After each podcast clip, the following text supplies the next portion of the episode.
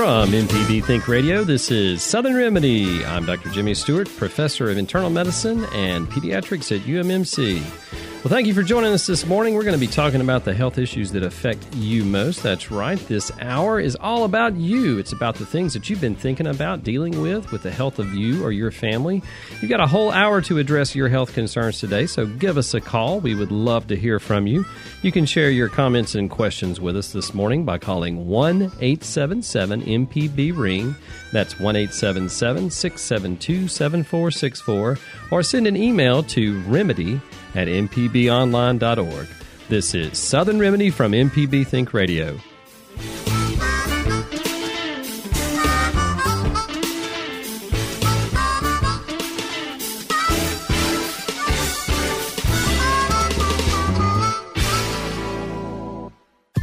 This is an MPB Think Radio podcast. To hear previous shows, visit MPBOnline.org or download the MPB Public Radio app to listen on your iPhone or Android phone on demand. This is Southern Remedy with Dr. Jimmy Stewart on MPB Think Radio. To take part in today's show with your questions or comments, call 1 877 MPB Ring. That's 1 877 672 7464, or you can email the show remedy at MPBOnline.org. And now, Southern Remedy on MPB Think Radio. Good morning. This is Southern Remedy on MPB Think Radio. I'm Dr. Jimmy Stewart, professor of internal medicine and pediatrics at UMMC.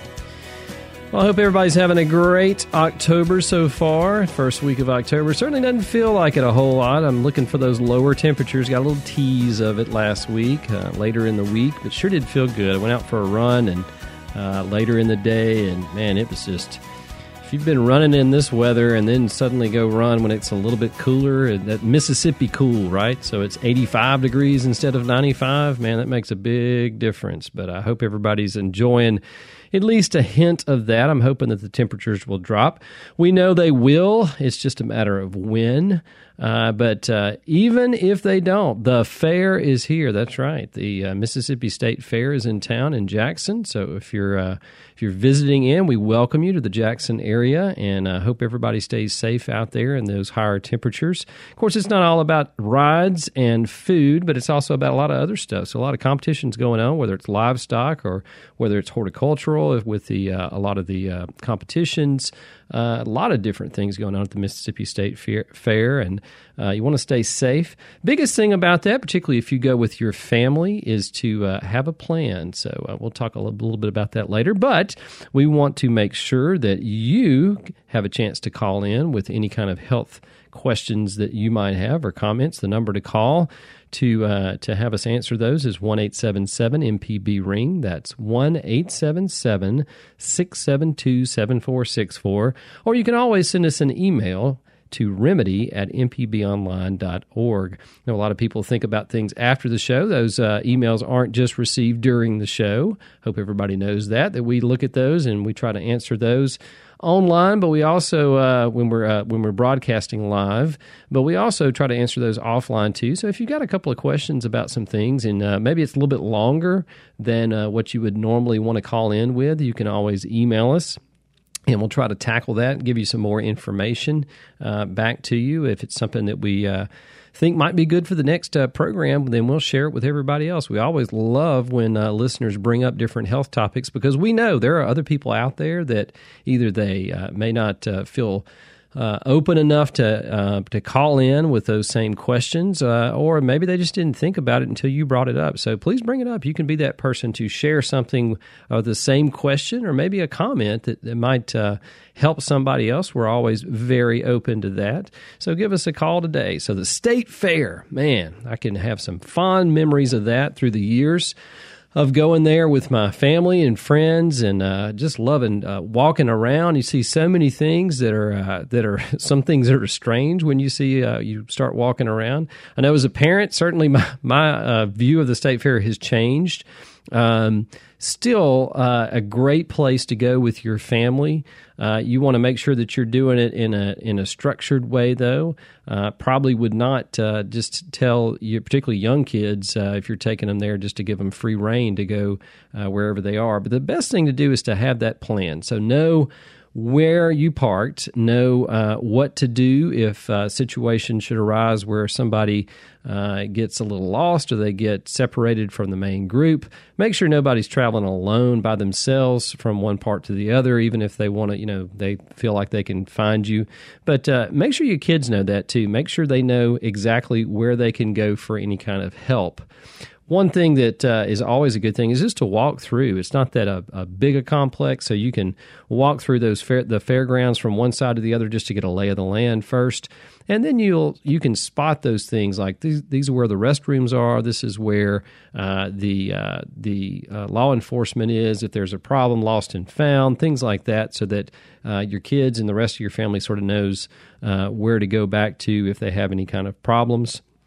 Uh, check-in times might be appropriate if you're going to be there for longer periods of times, um, but those are just some basic things to to keep in mind uh, if you or your family are going to the fair. I know my wife went. Uh, most people, I don't know if they know this or not, but the taffy arrives before the fair, which is awesome.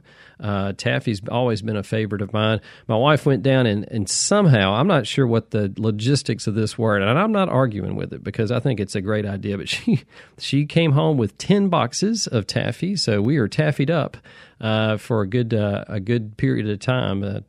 Trying to disperse some of that so my kids don't eat all of it.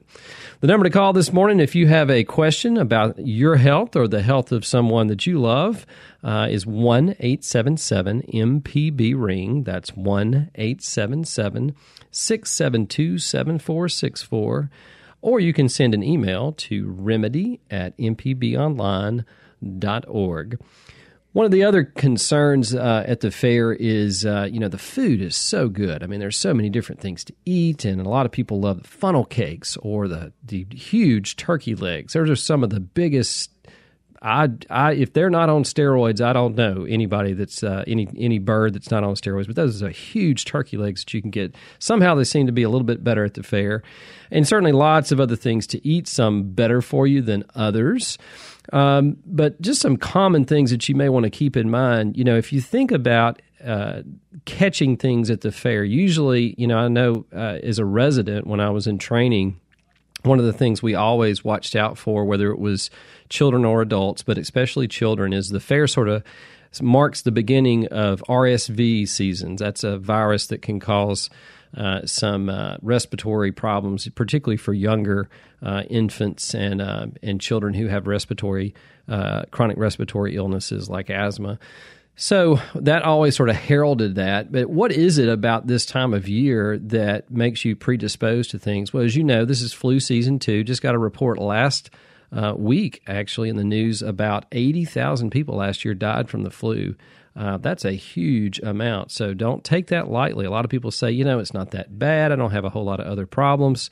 Uh, I've seen some people who had zero health problems who came down with the flu and were younger individuals, uh, presumably healthy, and then um, they had some either horrendous side effects with that, were in the ICU for a long time.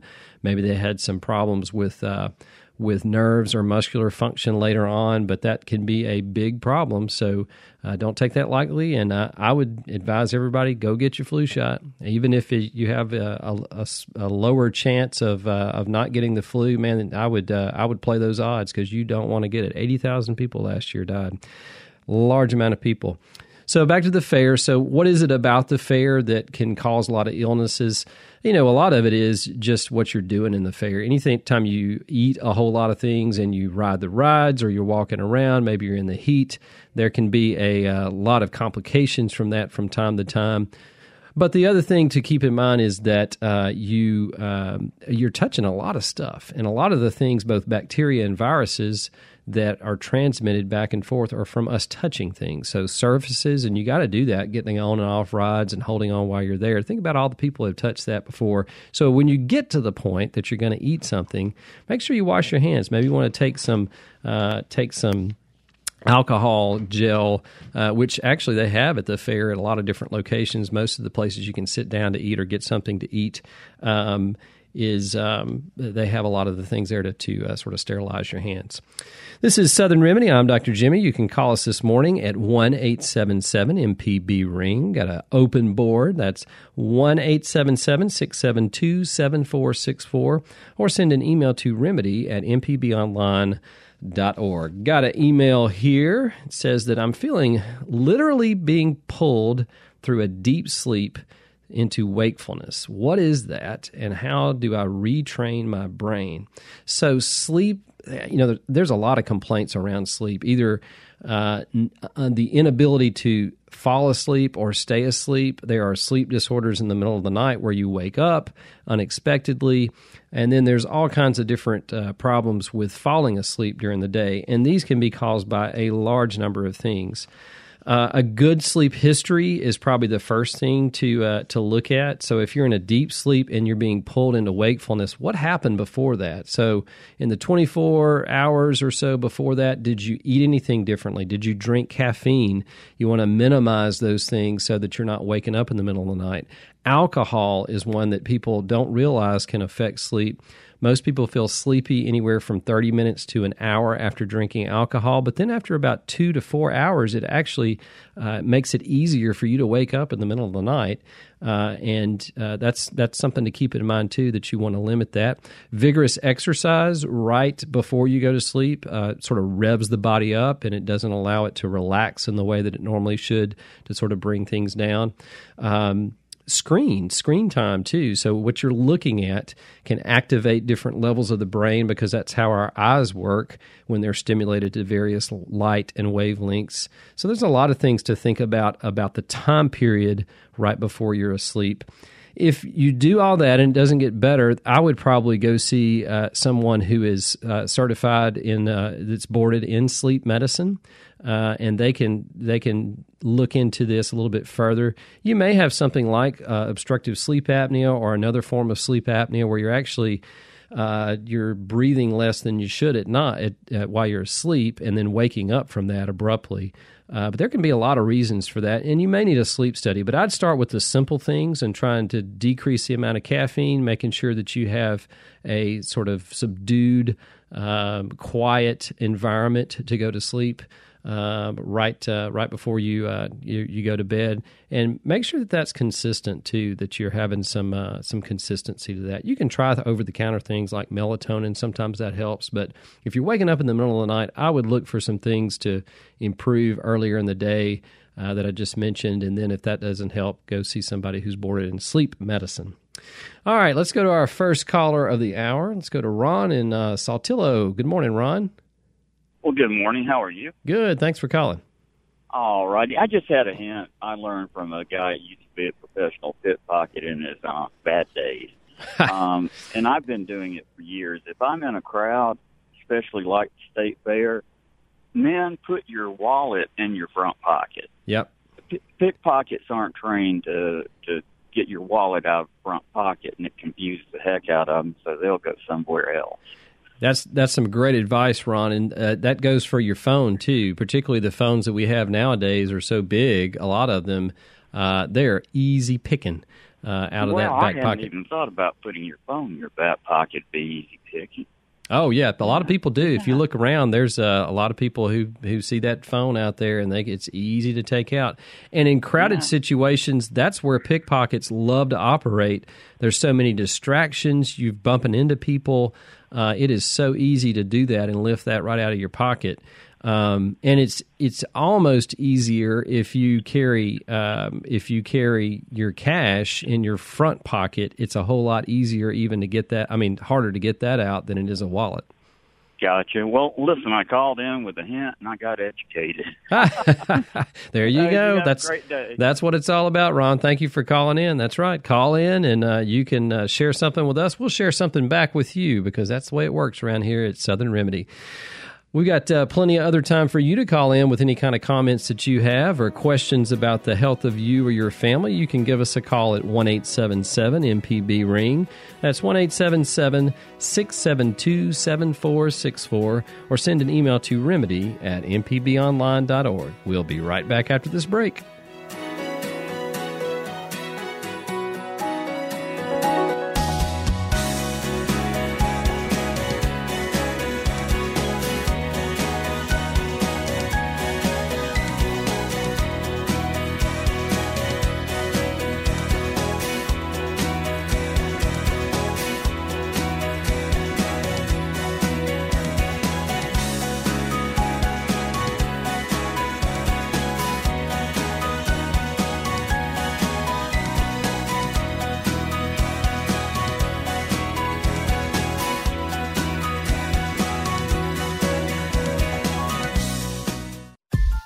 This is an MPB Think Radio podcast. To hear previous shows, visit MPBOnline.org or download the MPB Public Radio app to listen on your iPhone or Android phone on demand. This is Southern Remedy with Dr. Jimmy Stewart on MPB Think Radio. To take part in today's show with your questions or comments, call 1 877 MPB Ring. That's 1 877 672 7464, or you can email the show remedy at mpbonline.org. Welcome back to Southern Remedy and got lots of good advice. We talked to Ron earlier, had some good advice for the fair, but uh, gave a little bit back to him in return. That's uh, it's our payment back to him for sharing that with us. Got plenty of time for you to call in with any kind of comments you might have. Doesn't have to be about the fair. It can be about other things that are near and dear to you or questions about the health of yourself or your family. Give us a call this morning at 1 877 MPB Ring. That's 1 877 672 7464. Or send an email to remedy at mpbonline.org. Let's go to John in Hattiesburg. Good morning, John. Hey, morning, Doc. How are you? Good. Thanks for calling in this morning. Thanks for taking my call. I have a question regarding the flu shot. Okay. Uh, I, I teach in education, so I'm exposed to students and areas that uh, have quite a few more germs than uh, other other areas. And I'm wondering, at what age do you recommend that we should consider getting the flu shot? I've never had one. I've shied away from them just out of concern that it could actually trigger, uh, you know, trigger some illness uh, after you get it. Um, I'm just curious to know at what point do, do we start to look at it from a risk standpoint and to make sure that we're preventing it uh, the best we can on our end. Yeah, it's great questions about who should get it. So if you look at all the recommendations, and you you pointed out several, uh, you know, flu tra- is transmitted from person to person through droplets. So when somebody has the flu and they cough uh, or they sneeze, those droplets travel through the air. Uh, so it's airborne. It's trans- transmitted through those airborne particles, but it's also transmitted if somebody touches their mouth or their nose. They cover their mouth or their nose when they sneeze or cough, and then put their hands on something else, and then we touch it. Actually, that's a much easier way to transmit that than even through the air in a lot of cases. So, to uh, situations that increase the risk of that, and you you outlined one. So, uh, you know, education. We're we're exposed to a lot of different people in in uh, crowded places. There's just a, a more risk to that. Airports is another one. If I was an airport worker, I would probably advise you know, if you're an airport worker to do that too, just because of all the people coming in and out. You'll notice that a lot of the airport workers now have moved to wearing gloves, particularly if they have interaction with uh, a lot of people's stuff, and that's not necessarily for any caustic reasons. It's more f- from a uh, from an environmental uh, exposure to lots of different things that come in and out. So, John, it, it's it just depends. Uh, now, certainly, if you have any kind of health uh, concern or problem like asthma, COPD, that's chronic obstructive pulmonary disease, uh, heart failure, uh, congenital lung problems, all of those patients are at higher risk for having complications from the flu. It's not necessarily that they get the flu more, but if they got the flu, it would do more damage and cause more problems just because of those other chronic problems. The elderly tend to do a little bit worse, and the young tend to be, do worse with the flu. Uh, so it, flu age way age wise, it's recommended all the way down to age six months of age. It's a little bit different flu vaccine at that um, at that age as far as how much we give, all the way up until you know 100 or 100 plus. Um, uh, if you are elderly, that's you know, and I'm elderly being sort of loosely 70 and up. Um, no offense to anybody out there. I guess I should have used the word geriatrics instead of elderly, um, but that, that's certainly an age range where you, you probably need to get it. So, John, you would qualify just because you're in those areas where other people would be, you know, coming in and out. You're certainly going to probably get exposed to it at some point. Healthcare workers is another one. So, you know, we we uh, I got my flu shot a couple of weeks ago, so it's uh, something that we don't want to. You know, I certainly I don't want to get it, but even if I got it, I don't want to give it to somebody else and potentially uh, have uh, you know some harm to somebody else. So that's that's the main reason I get it. I don't want to get it, but I don't want to hurt anybody else. But if you if you drill that down, it's just about everybody that could benefit from the flu vaccine. There are a very few uh, you know contraindications to that, so you want to talk to your uh, talk to your physician about that or talk to your pharmacist. They can certainly at, a, at pharmacies they can talk you through what the the sort of risk benefit ratio. If you're allergic to eggs, there are other ways to get the vaccine uh, where it's not in eggs. There's a couple of different uh, people don't have as, as many of those. Uh, there are some vaccines that, that have that are made specially if you're worried about some of the components in there. Um, and then also, you know, last year, last couple of years, actually, the there is a uh, you know everybody worries about getting the flu from the flu vaccine uh, all of our flu vaccines now are, are killed virus, so it's uh, or it's it's recombinant virus. In other words, it's not a live virus, so you can't get the flu. The symptoms that you get that are similar to getting the flu, uh, such as sort of a soreness all over or a uh, very uh, low grade fever, maybe 100, 101. Uh, those are all go along with the body's immune system is saying, "Hey, we recognize this as something foreign, and they're mounting an immune response. In a lot of ways, it's it's your uh, evidence that your body's doing what it's supposed to do uh, in preparation for when you're exposed to the flu. That's what you want the body to do. Uh, but it's not that you're getting the flu. The only way you could get the flu, there is a live vaccine that is intranasal that we haven't used in the last couple of years.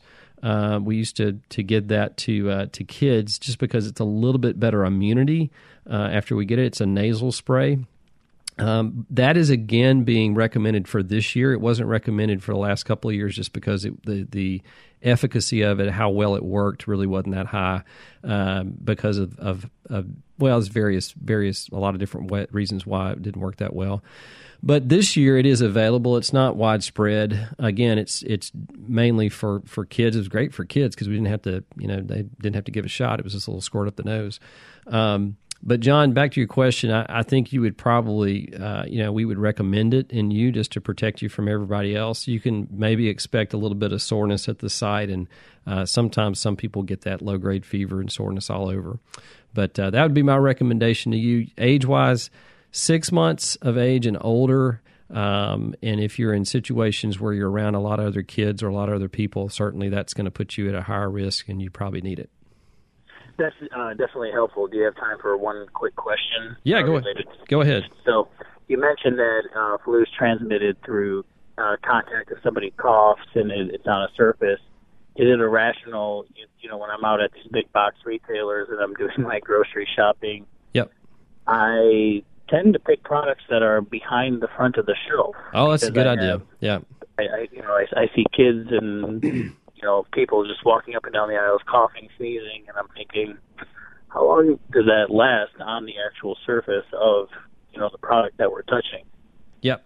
Yeah, that's a great idea. Um, particularly kids love to just put their and some adults, uh, you know, just sort of put their fingers out and just touch everything as they walk by.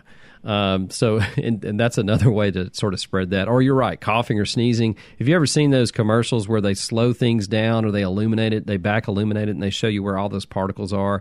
When somebody sneezes, yeah. I mean, they can reach 12 to 15 feet of those particles are out from them. So just because you're, you know, not right up in their face doesn't mean you're not going to get exposed. That's an excellent idea.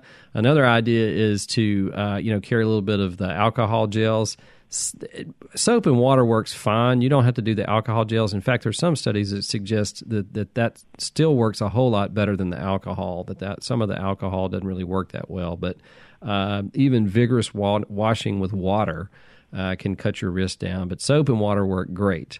Um, so if you're in the grocery store somewhere like that, that you're you're touching a lot of stuff, wash your hands. Wash your hands afterwards and um, sing the birthday song, wash your hands. That's how we teach it in different parts of the world. So, about 30 seconds of vigorous washing, not just sort of putting water over your hand and maybe a little bit of soap that somehow gets around your hands.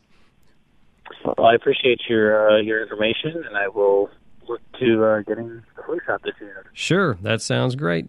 All right, thank you, John, for calling in. Uh, we're going to go to Sue in Beaumont. Good morning, Sue. Hi, can you hear me? Because I'm having trouble with the phone. No, we can hear you loud and clear, Sue. Oh, great. Well, I wanted to ask you a question about trichinosis because sure. I was given some sausage made by a person who hunts these feral hogs and you know processes them, processes them to eat, and uh, I ate some of it and it's really good. But I kept thinking about trichinosis because people who raise their own hogs or who go out and kill these feral hogs to eat, they don't have any recommend. I mean, I guess the FDA or nobody checks them to see for if, if the hogs have been treated for trichinosis. Right, right. And, and nowadays, uh, I noticed as a side note, I noticed these like chopped to those TV cook shows. You know, they scold and and will not forward a contestant who does not leave their pork pink in the middle. That that's something new to me that you could not cook pork all the way through, but but I, I just don't like I don't like the idea of eating this wild pork. What what do you think? What, yeah, what if symptoms, it's what are symptoms of trichinosis anyway? So trichinosis, that's a roundworm. Uh, so it is a small. You really, it's it's microscopic. You're not going to really see it with the eye crawling around like a worm on the ground. So it comes from eating raw or uncooked meats. Uh, contaminated meats that have this. So the, the usual symptoms are uh, nausea, diarrhea. You can have some abdominal cramping with that too, and that's followed usually by some muscle pain and weakness. And you might have a, you're probably going to have a fever and a headache with that. Um, and it can ha- cause inflammation in a number of organ uh, organs in the body. So it's it can be prolonged, so several weeks can go by with some of these symptoms sort of progressively, uh, you know, popping up from time to time. There is a blood test to test for that, and that can confirm the diagnosis. The biggest thing is you got to cook your meat, and you you mentioned on some of those cooking shows they like to leave the pork uh, pink in the middle pork is one of the major offenders uh, of uh, trichinosis of, of harboring that roundworm. Uh, that, but you can uh, you just need to thoroughly cook it. So if you're eating that at home, I would I would do that. Now the problem with some of these uh, wild uh, you know meats, wild boar, uh, particularly if it's in sausage, is you just got to cook it through and through. Uh, now, freezing pork, not not meat from wild animals. Now, if you freeze pork, that can kill the larva too. If you thoroughly freeze it, that does kill it. But it's important to you know cook it through and through uh, to kill the larva, but they, they are susceptible for for um, uh, to um, uh, freezing. But it, it, affects a lot of wild animals and uh, and not not just livestock, but you know pigs. Certainly, wild boars can have it. We don't eat foxes, but they have it too. You know, there's bears uh, in Alaska. You'll hear of these. Uh, you know, sometimes they'll they'll have bear meat after a bear kill when they hunt up there. Uh, Native Americans, we get it from walruses. A little bit of trivia there, uh, and a couple other animals that can have it. But the bottom line is thoroughly cook your meat. Um, there's no really testing done on those wild animals, but if they're giving you that, you know, you may want to just weigh the the benefit risk ratio of uh, whether or not you want to eat it. But just make sure it's cooked. I I wouldn't eat particularly wild animals. I, I wouldn't eat them if they're pink in the middle like that. Now we're not talking about deer meat. Uh, deer aren't, uh, you know, usually don't have this, and uh, th- there's a difference there. So you can certainly, you know, a lot of people will eat that a little bit pinker. Most people cook their their deer meat through a little bit more than say a steak. Uh, but if you like it rare in the middle, the biggest thing with deer meat is. Um, uh, you know, for a flank steak or something like that, to you get the outside cooked. Sausages, anything that's processed where you're grounding up stuff, those bacteria can move from the surface down into the interior. And I don't care how good you do it, how good you prepare it, you're at risk unless you cook that through and through. That help, Sue? Well, I heard that in, that the the deer now have chronic wasting disease in a lot of places. They so do? I wouldn't, eat, I wouldn't eat deer meat either. Well, it depends on where you you know certainly know where you're getting it, and uh, a lot of people like to check out their processors too. Uh, you know, because a lot of processors will will pull meat together, uh, particularly again if it's you know if again if it's sausage, uh, we tend to eat. Uh, we tend to you know combine stuff together sometimes. So know what your uh, know what your processor's doing. You're right in some, a lot of areas now. Um, and I'm not sure about your. I think there are some uh, deer that have been found in your area with that. So chronic wasting disease is a protein-based disease. It's sort of like mad cow, except it's for deer. Uh, we don't know if this is uh, readily transmitted to humans. We don't want to take the risk, uh, but it affects the nervous system of deer, and it can be transmitted from deer to deer even after they die. So if a deer is feeding in different areas, a lot of places have uh, have uh, outlawed the, the you know the um, uh, group feeding areas. They've just cut back with, about that altogether because that's a that's a place that they can transmit it from one deer to the other. This is out west. They have a lot of problems with it out west. It is in a lot of places, particularly in the Mississippi Delta. Uh, that borders Arkansas and Louisiana, uh, that they've found a lot of deer. So there's a surveillance program for that. I, you know, is it certainly don't eat it from eat the meat from a deer that's that or a place that has that if you know that it's there. Um, but uh, you know, if you if you know where you're getting your deer meat and all the deer look okay according to the hunters and it's not being mixed up with other deer meat, it's probably all right. Well, can I just say one more thing? Sure. In Texas, I read a Texas newspaper, and they they're having such a problem with feral hogs that they are putting out food for these feral hogs that are loaded down with coumadin to kill them. Oh yeah, yeah. Coumadin is a blood thinner. It's uh, the one of the old uh, ingredients in rat poisoning. So Right. uh, if you watch Nine to Five, it was in Skinny and Sweet uh, when they got it mixed up. But uh, uh, man, I'm full of useless trivia today, aren't I? Right, uh, but you. but uh, yeah, thanks thanks to Coumadin's one of those that uh, yeah they're they're doing that. You want to be really careful with that because it can uh, interfere with your clotting. So uh, trichinosis is one of those things out there. You just have to be aware of it. Cook your meat. Cook your meat. Um, uh, steaks, it's okay because it's not mixed in. So you're basically as long as you're using uh, you know the the right kind of techniques in handling that meat when it's raw. Uh, you don't use the same surface. All those things make a lot of sense. Um, you know, if you use a surface for the raw meat, you don't want to put the meat after it's cooked after it's cooked back on that. Same thing with utensils that you're using. Just common sense things about that. You can have your meat raw, and it can be fine without a whole lot of risk of infection. Um, most infectious disease doctors will tell you cook it all, burn it all, uh, kill everything in it. But uh, people like it a little bit more rare. This is Southern Remedy. I'm Dr. Jimmy, and we're talking about all kinds of things today. Got plenty of time for your questions about the health of you or your family. You can give us a call this morning at 1 877 MPB Ring. That's 1 877 672 7464, or send an email to remedy at mpbonline.org. We'll be right back after this break.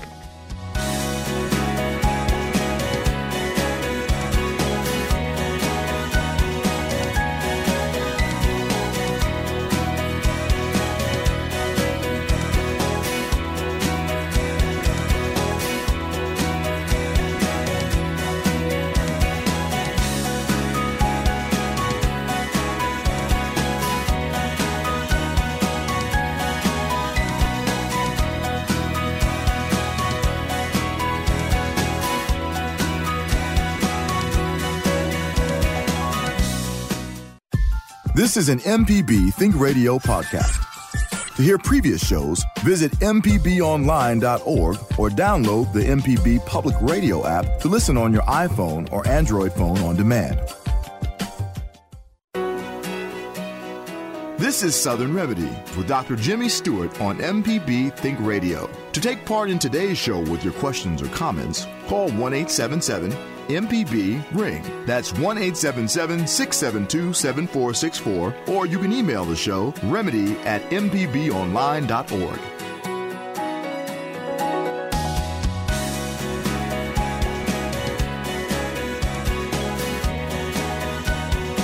Welcome back to Southern Remedy. I'm Dr. Jimmy, and we're taking your calls today about the health of yourself or somebody in your family. The number to call is 1 877 MPB Ring. That's 1 877 672 7464. or send an email to remedy at mpbonline.org. Almost said com. Sorry about that. Last parts of that just, we should, why did we even have that? Why do we even have com or org? Somebody needs to explain that to me sometime. Not right now on the air. All right, let's go to Mikey in Mobile. Good morning, Mikey. Hey, good morning, Dr. Jimmy. Um, uh, since uh, you were talking about, I appreciate, I so appreciate Sue's questions about um, the things, and this may be somewhat connected. Um, we are right now. It's a beautiful day. It's not raining, but there's still water, and there's going to be more water before we're through the hurricane season. Sure. So this is related to mosquitoes. I've heard varying things, and the people have asked so far don't seem to. They admit that they don't have a definitive answer, and maybe nobody does. Um, but uh, how long mosquitoes? I mean, I've heard that the mosquitoes can last uh, up to eggs can last up to two years if the conditions are right. And that would include something as simple as magnolia leaves that are upturned and rained on. In other words, they could dehydrate and then be rehydrated. Um, but my real question is, does freezing kill mosquito eggs? Yeah, I think it does because it probably depends on the water content in there. So as, as, you know, you know, just like it, uh, ice in a cup, if you put it in the freezer, uh, water expands as it freezes because of that lattice work in there. Same things happen happens in all cells. So uh, mosquito eggs are, are cells, so they're cellular organisms, and if you freeze them, most of the time those are those are going to expand. The water in those cells are going to expand, uh, and if it's a hard freeze, it's going to you know be frozen through and through. And those, at least some of those cells are going to explode because that water in them gets, you know, gets big enough to to break the cell membrane. So a hard freeze usually will kill those off. But you're right; they're pretty hardy animals. They're they're going to you know find places. And keep in mind too, a lot of these places that they they lurk, they lay their eggs, and and it can only be it can be less than an inch of water. So water's in pots, the catch uh, catchment basins. Um, the the uh, um, little dishes that you put underneath a pot that can catch the water. Uh, if it's up underneath a porch, even if you have a freeze, it may not be a hard enough freeze to kill what's in there. So uh, all of us in the South are familiar with mosquitoes hatching out with a warm, you know, a warm spot in December, right after Christmas, January, February, all year really. We deal with mosquitoes here in the South. Biggest thing is try to get to those areas of water, get rid of them. Uh, any kind of standing water, that's the biggest thing to do. Um, a lot of other good. I've been using some of these, uh, you know, 15 foot radius uh, things that sort of heat up uh, citronal, citronella uh, infused cartridges, and uh, that seems to be pretty pretty effective. Uh, a lot of people use the just the old citronella uh, uh, citronella oil candles, but that can irritate them enough to keep them away. But really, you got to break the cycle. But um, I don't know the, the, exact answer to that question, Mikey. But that that'd be my my guess is that if it's a hard freeze and they're out in the open and that whatever they're in, if that water freezes hard, they're not going to live in that. All right. Thank you for calling, Mikey, as always. And going to go to Harvey in Batesville. Good morning, Harvey. Hey, Harvey, are you there? Yes, I'm here. Thanks for calling. You're on the air. All right. I'm calling. I'm calling to um, help that guy out that wants a flu shot, and he's kind of worried about it. Sure. If he goes to uh, Walgreen in his area, they'll take they'll take good care of him. They'll explain all the the, the whole rundown on on getting the flu shot. Yeah, you're right, Harvey. Uh, thank goodness for our pharmacists. Uh, hats off to them and what they do. Uh, not only do they go through a ton of prescriptions every day in a retail pharmacy uh, and trying to get those out there to, to different patients, but they're available to talk to you about your medications. Uh, I am, you know, a lot of doctors uh, uh, have a little bit of resistance to this, but I'll tell you, mo- most doctors do appreciate their pharmacist in double checking things. I love when a pharmacist calls back to say, "Hey, are you are you sure you want to prescribe this medication? Did you know that the patient's actually taking this?" A lot of times, the patient will forget what they're right. taking, and or it may be at a different, uh, you know, a different pharmacy. Uh, but they are always available, should be available to talk to you about things like vaccines. And yeah, and they do it, Walgreens. They they they uh, they, uh, they they'll counsel you on on everything. Yeah, explain explain what the shot is consist of. And um, I mean they're really good. They're really really good. Yeah, talk. That's a great. Uh, that's that's a great suggestion, Harvey's. Talk talk to your pharmacist not just about the medications, but about immunizations too that you might qualify for, or just to talk about uh, the risk benefit ratio there. So great yeah, advice. Allergy, allergies or whatever, and that, I mean they, they really really help you. So uh, I, I would suggest that he that's what he would do. Excellent advice. Thank you for sharing that, Harvey. All right. You have a good day. You too. Thank you. Bye bye. This is Southern Remedy. I'm Dr. Jimmy Stewart, and the number to call if you'd like for uh, us to answer your questions, or maybe you have a comment that you'd like to share with us, is one eight seven seven MPB ring. That's one eight seven seven six seven two seven four six four, or you can email us at remedy at mpbonline.org. Let's go to Marie in Hattiesburg. Uh, yes, I, I would like to ask you what do you recommend? One of my daughters is an emergency room doctor, uh-huh. and she works in uh, the night shift. Yep. And she she's having problems uh, readjusting, you know, her body to sleep when she is not Yeah. working. So I like to know uh, if if, they, if you have any suggestions. Yeah, that's a tough one. And I have some patients that do work uh, nights. I have a few that that's all they've worked all their life, and we're talking about fifteen or twenty years that they've you know their whole careers have been doing mostly night shift. And that is a difficult one to deal with sleep disorders. Um, there are a lot of, uh, you know, some people deal with it just fine. Um, the problem, the biggest problem is when you do night shifts and then day shifts, and you're back and forth. So you may do maybe seven, you know, seven days in a row or five days in a row where you're working nights, and then you may have three or four days off, and then you're switching to days. So the body has a natural rhythm to that, and it works off of light. So there are receptors in the back of our in the back of our eye on the retina that um, they basically uh, talk to the brain centers that control sleep and wakefulness so that when the wavelength of light that we would normally see outside uh, when it's light when the sun comes up that activates our brain so even light in the room even if you have your eyes closed that wavelength can communicate to your brain hey it's time to wake up same thing happens at night uh, so that w- when you work a night shift that has to reset and the problem is when you go to sleep, a lot of people will try to get the room as dark as possible. That helps to sort of reset that clock, not have a whole lot of distractions.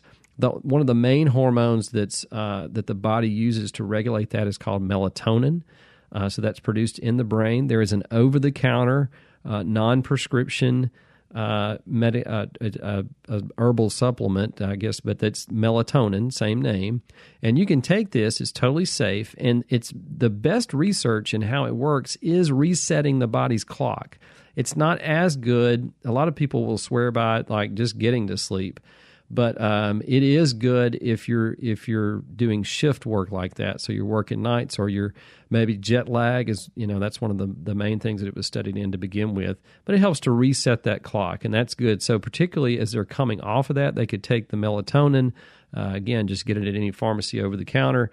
Usually take one to three milligrams and uh, see if that works uh, before they would go to sleep. Make sure that they're keeping the light levels down um, in the room that they're sleeping in and try to keep all distractions down. It is difficult, Marie. It, it's it's hard to uh, to regulate that system, and some people's brains are very resistant to being reset like that. But those are the things that I would try. Again, a sleep specialist might help out in some ways uh, to try to do some other things. Uh, I don't like to use a whole lot of other medications uh, in in trying to reset that. There are some that are used. Uh, you know, Sonata is one, Ambien's one. They all have a lot of uh, you know potential side effects. But I like to just do some, you know, try to try to reset the environment first. So I would go with that first, and if you have any problems, have them have them uh, check in with a, a physician. Well, thank you so much. I really appreciate it. Oh, you're welcome. Thank you for calling. Let's Thank go you. to Kenny in Oxford. Good morning, Kenny. Uh, good morning. Uh, my question is, is also related to uh, sleep issue. Uh-huh. Um, I've been on the CPAP machine for approximately three years, and I just came from a sleep sleep doctor's appointment where he wants to give me a full day of sleep treatment. My, my wife, she says that his doctor doesn't know what he's talking about, that I should switch doctors. My, uh, I'm, I'm trying to convince her that I would rather stay with my same doctor and be treated with with him. What's what's your what's your thought on on that?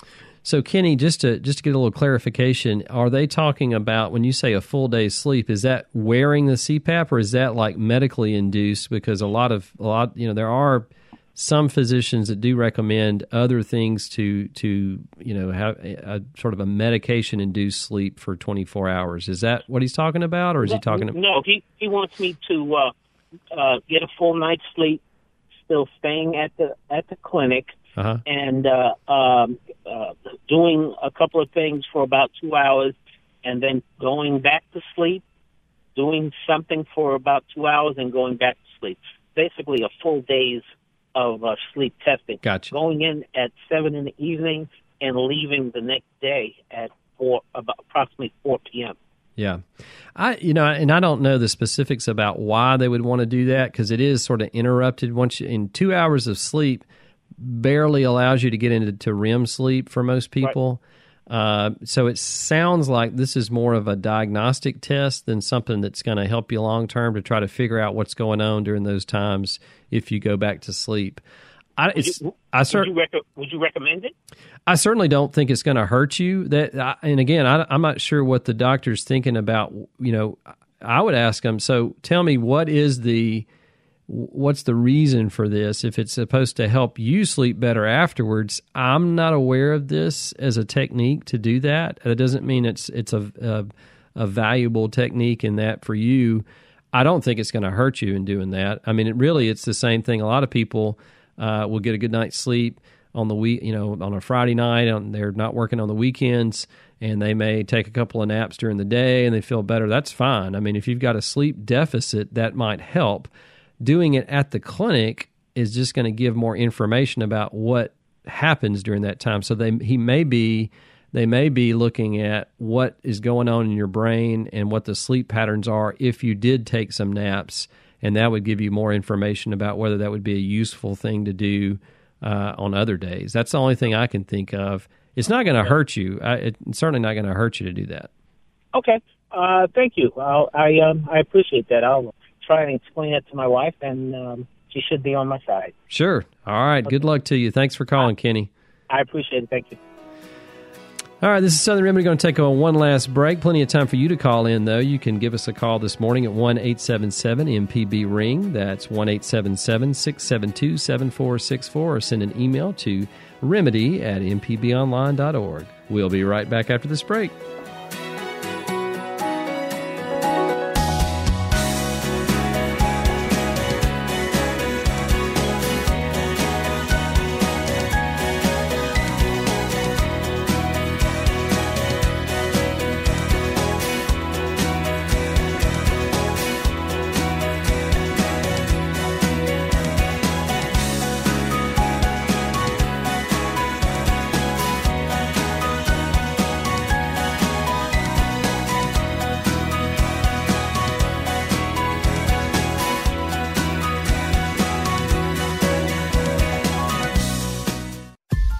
This is an MPB Think Radio podcast. To hear previous shows, visit MPBOnline.org or download the MPB Public Radio app to listen on your iPhone or Android phone on demand.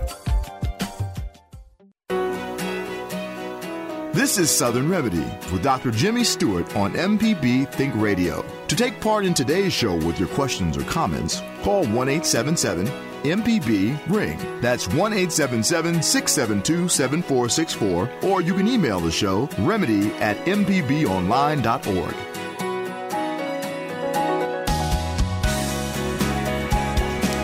Welcome back to Southern Remedy. I'm Dr. Jimmy, and we're here taking your calls about the health issues that are near and dear to you and your family. You can call us in with those. Still got a couple of minutes left that we can slide one or two, maybe three in there. So uh, don't feel like you've run out of time. You can still call us and reach us this morning at 1 877 MPB Ring. That's 1 877 672 7464. Or send an email to remedy at mpbonline.org. A couple of infections that people are worried about at the fair. I, I mentioned that earlier. I just wanted to, to you know put this out there. And actually, my son had this. You know, petting zoos are a big thing. So with your kids, they certainly have some animals out there that are cute uh, that uh, you can pet. Uh, you know, little baby goats and. Uh, uh, lots of other little baby animal animals, but uh, be sure that your your kids are washing their hands appropriately. You know, I, I have these images just even talking about it about little girls, and they'll pet these or, or boys that'll pet these animals, and then immediately they'll get so excited to put their hands right in their mouth. Uh, so you know there are a lot, uh, some risk involved with that. Uh, my son had a, a, E. coli infection from that, so uh, you know years ago. So you just want to be careful with that. Uh, and they do have alcohol um, dispensers. Um, uh, alcohol gel dispensers in those areas that you can use. So just to keep that in mind, and um, uh, that's uh, something you want to be aware of just with the risk there at the fair, but do have a good time. Let's go to Richard in Birmingham, Alabama. Oops, sorry. Sorry about that. I jumped the gun a little bit. Richard, good morning. Hey, good morning. I, my question is I'm on the road a good bit, and I'm wondering about fasting. Uh-huh. Intermittent fasting or fasting for health. I'm just wondering, should I basically should I eat junk food or should I just not eat? So, uh, or, or, you know, food on the go. Right, exactly. So, uh, you know, that's a great question. With uh, you know, if you're on the road a lot and traveling around, how do you eat right? I mean, that's the, the bottom line with this. And Richard's right; it is a little bit hard to do that. Fasting, a lot of people do that as a uh, a regimented way of of their health. Uh, it's been studied a good bit. Uh, the body transitions its energy supplies to different uh, different systems uh, when you fast. So you are utilizing a little bit different systems. For most people, it is something that is not uh, detrimental in any kind of way. Uh, it, it, for some people, it might be. So if you have uh, other um, you know conditions like diabetes, hypertension, check with your physician first try to carry something with you. You know, fruit, that's always something good to eat on the road so you're not eating a whole lot of fast food. Uh, and there are a lot of apps out there that will show you the healthier places to eat. A lot of fast food places has tra- have transitioned to that too. So I've seen, you know, truckers out there that are doing that. So check that out. Probably okay to fast, but just check with your physician first. That's all the time we have today. Southern Remedy has been a production of MPB Think Radio and is funded in part by a grant from the University of Mississippi Medical Center and generous support from you. You can join us next Wednesday at 11 for Southern Remedy, and stay tuned for NPR's Here and Now coming up next on MPB Think Radio.